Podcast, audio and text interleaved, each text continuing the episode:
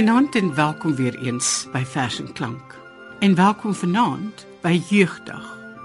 16 Junie was nie altyd bekend as Jeugdag nie en is so genoem as gevolg van die gebeure rondom 16 Junie 1976. Dit was die dag waarop die jeug in Soweto en elders met die polisie en die weermag gebots het. Hulle klag Die feit dat die medium van onderrig by swart skole volgens dekreet vanaf 1974 af Afrikaans of Engels moes wees. Die medium van onderrig. Die swart studente sou dus alle vakke in Afrikaans of Engels moes aanleer. Kenneth de Bruin verwoord die opstand so in sy vers nou. In die strate gil mense. Bal hul vuiste in die lug. En stemme uit die donker word nou hoorbaar in die lig. En mense luister met een oor, maar antwoord nie. Mense brand nou geboue in strate. Klippe en stokke word wapens. Nou word township woede met militêre desperaatheid afgeweer. En teen my agterdeur veg Boetie van die border met sy R4 teen die kinders. Dit was Kenneth de Bruin se vers. Nou. Juanita Swanepoel lees vanaand vir ons die verse. Kom ons luister nou egter na 'n lied. Ons luister na Gert Vloknel se lied Epitaph. Luister baie mooi na die liriek.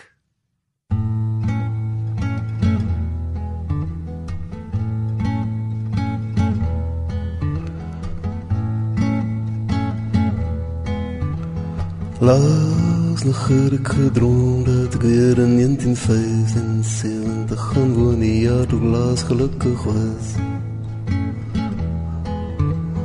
Toe het ek afkom by die trap en vir my water getip en die kombuis dit is so stil in die huis. Die mooiste jaar is voorbij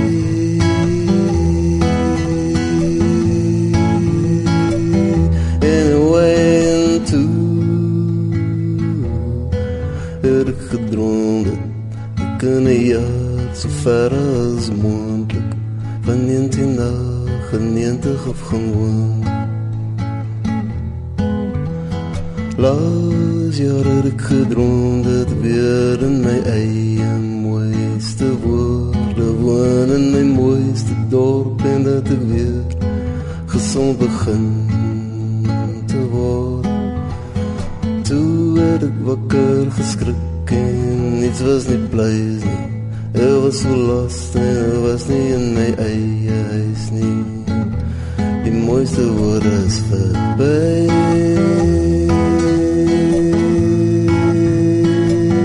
Anyway and two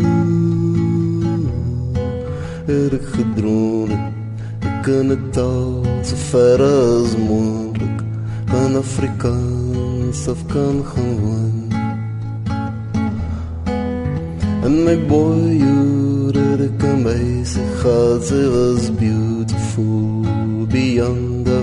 Afrika, sy kon heel nog my so hard sy dans. En sy jou gert, sy laaste stans.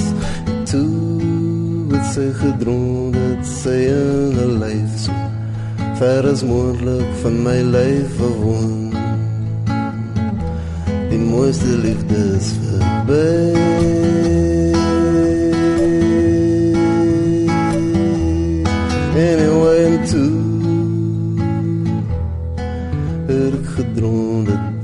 by haar leef so ver as moontlik van my eie leef af gaan woon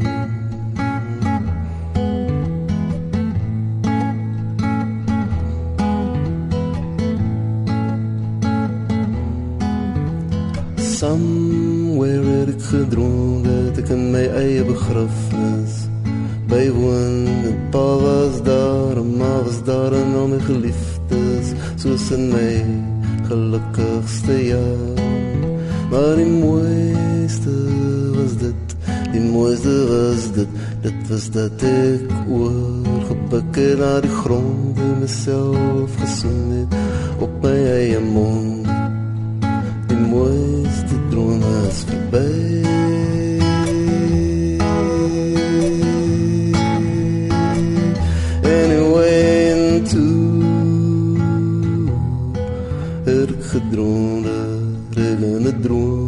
ver as moontlik van hier en nou af gaan woon.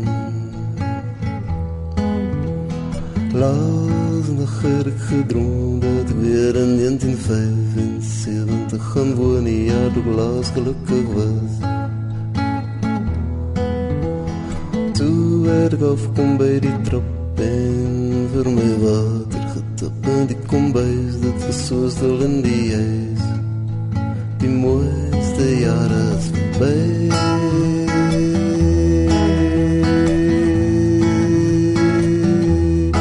en I went to het ek gedroom dat ek in een land so ver as moendlik van Zuid-Afrika af gaan woon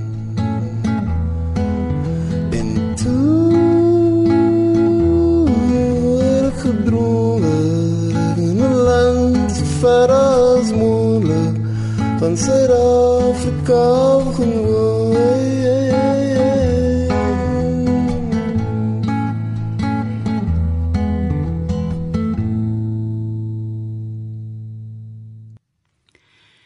Die jeug sluit natuurlik ook die wit jeug in.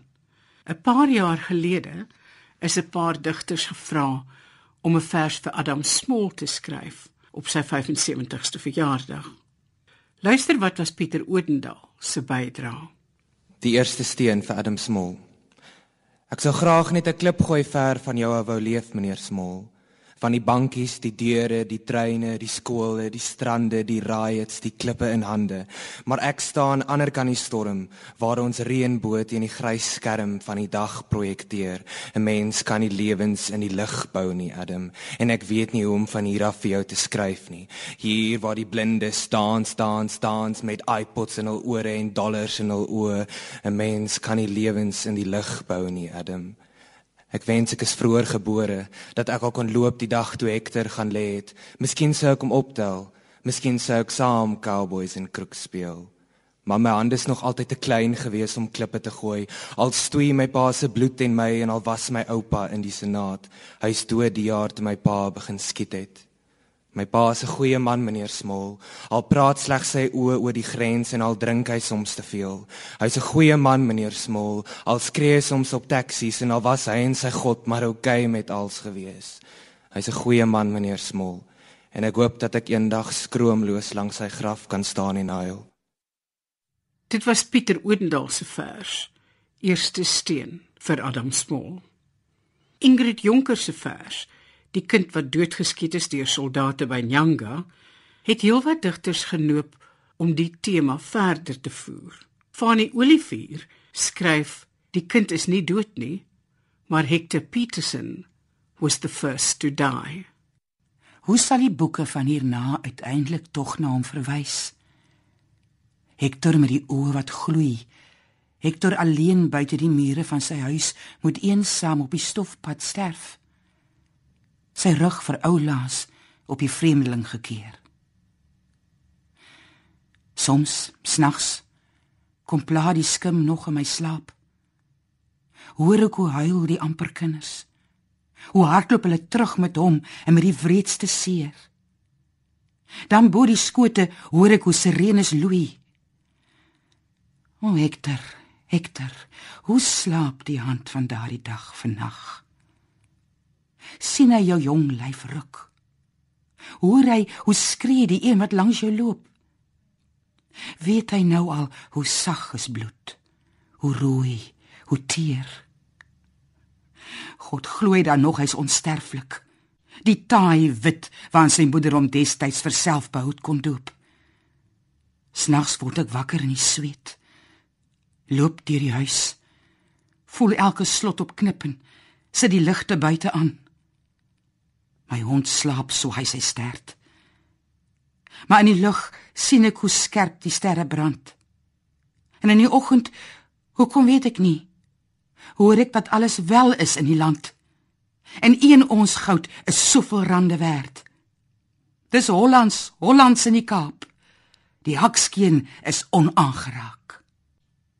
Soms snags kom plaar die skim nou nog alleen nog in my slaap.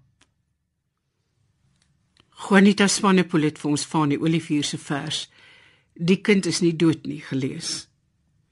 Patrick Peterson, die predikant van die Weskus, gedenk die gebeure so.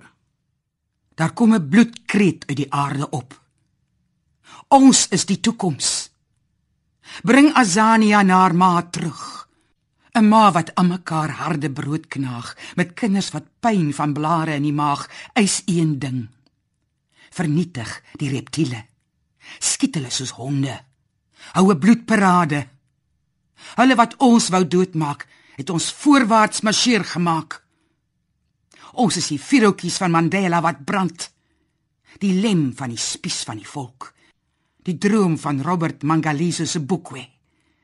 Die punte, kommas, woorde, sinne, boeke van Bessie Head, Oswald Mitsali, Mongani Siroti, Sipho Sepamla, Nadine Gordimer, Adam Small. O bid vir ons, bid vir ons dat ons die waarheid as voertuig sal hê. Dat ons moet ons nie sal vergewe nie. Al staan 10000 kaspers aan ons regterkant en 10000 blou duiwels aan ons linkerkant, ons nie klein koppies sal kry nie. Dat ons met God oor 'n muur sal spring en so ons ketting sal verloor. Dat die kollaborateurs min sal wees en ons pad na vryheid skoon. So bring ons Azania na haar ma terug. Want hoekom? Ons is die toekoms agter die streep aan die horison wat die heuwels rooi kleur. 'n Gedeelte uit Patrick Peterson se vers Geknelde land. Miskien is dit nou gepas om te luister na 'n lied van Amanda Strydom wat sy noem Hector Pier.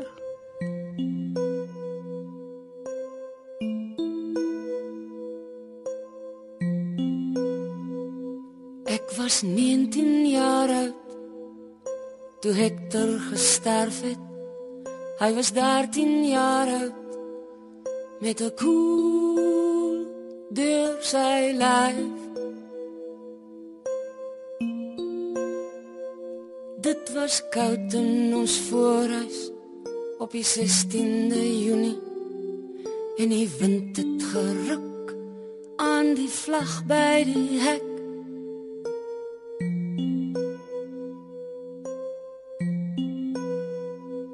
En my pa het gesê draai tog jou sarp om uit die sitkamer vir ons nuwe TV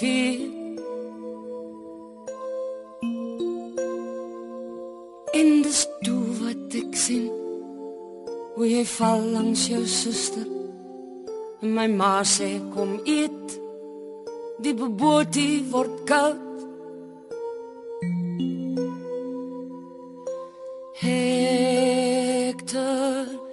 Peterson kind met die glimlach. Kind van die struggle. Kind van ons grond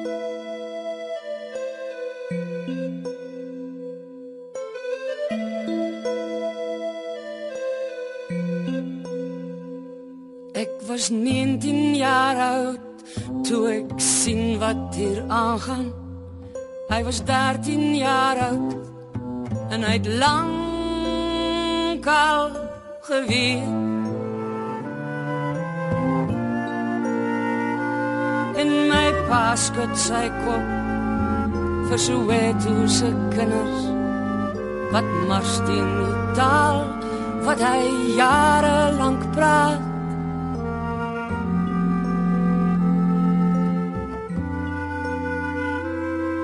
Was 19 jaar oud en Hector skaars 13 Ek was veilig verskans teen die skreeuende waarheid. In die naam van die Heer en die swakheid van vaders wat niks aan die sirkus van wansin wou doen.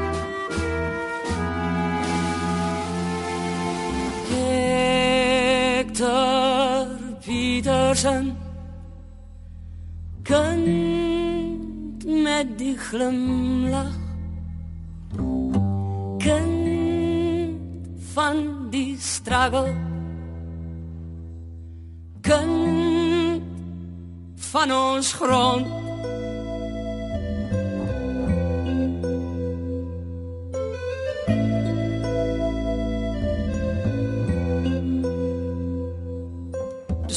16 Junie Ek sien Hector se foto op voorblaaie Dwars oor ons land Hy lê so stil in die arms van Mbuiza Mukuru. Sy vlerke geknip sodat ander kan vlieg.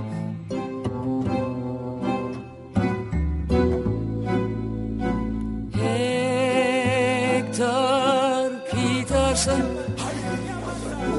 kind van die struggle kind van ons grond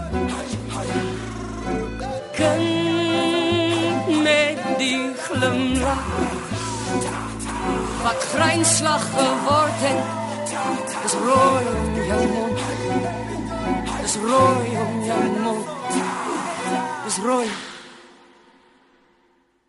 Dit was Amanda Strydom met haar lied Hector Peer.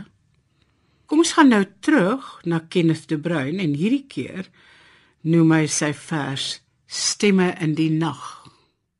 Ideale lê onder puin begrawe. Enkele stemme kreun nog deur die nag. Opslagkoels het kinders vermink. In township terreur was soldate met karwatse angs onder kinders en vrouens saai. Stemme in die nag.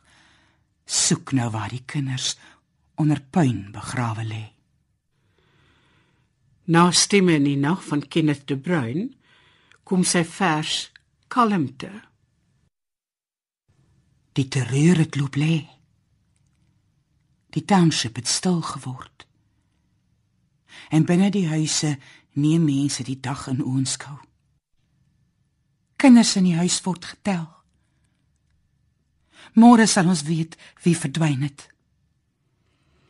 Ingrid Jonker se vers Die kind wat doodgeskiet is deur soldate by Nyanga het ikoniese waarde gekry toe Suid-Afrika se eerste demokraties verkose president hierdie vers by die opening van die parlement in 1994 gelees het.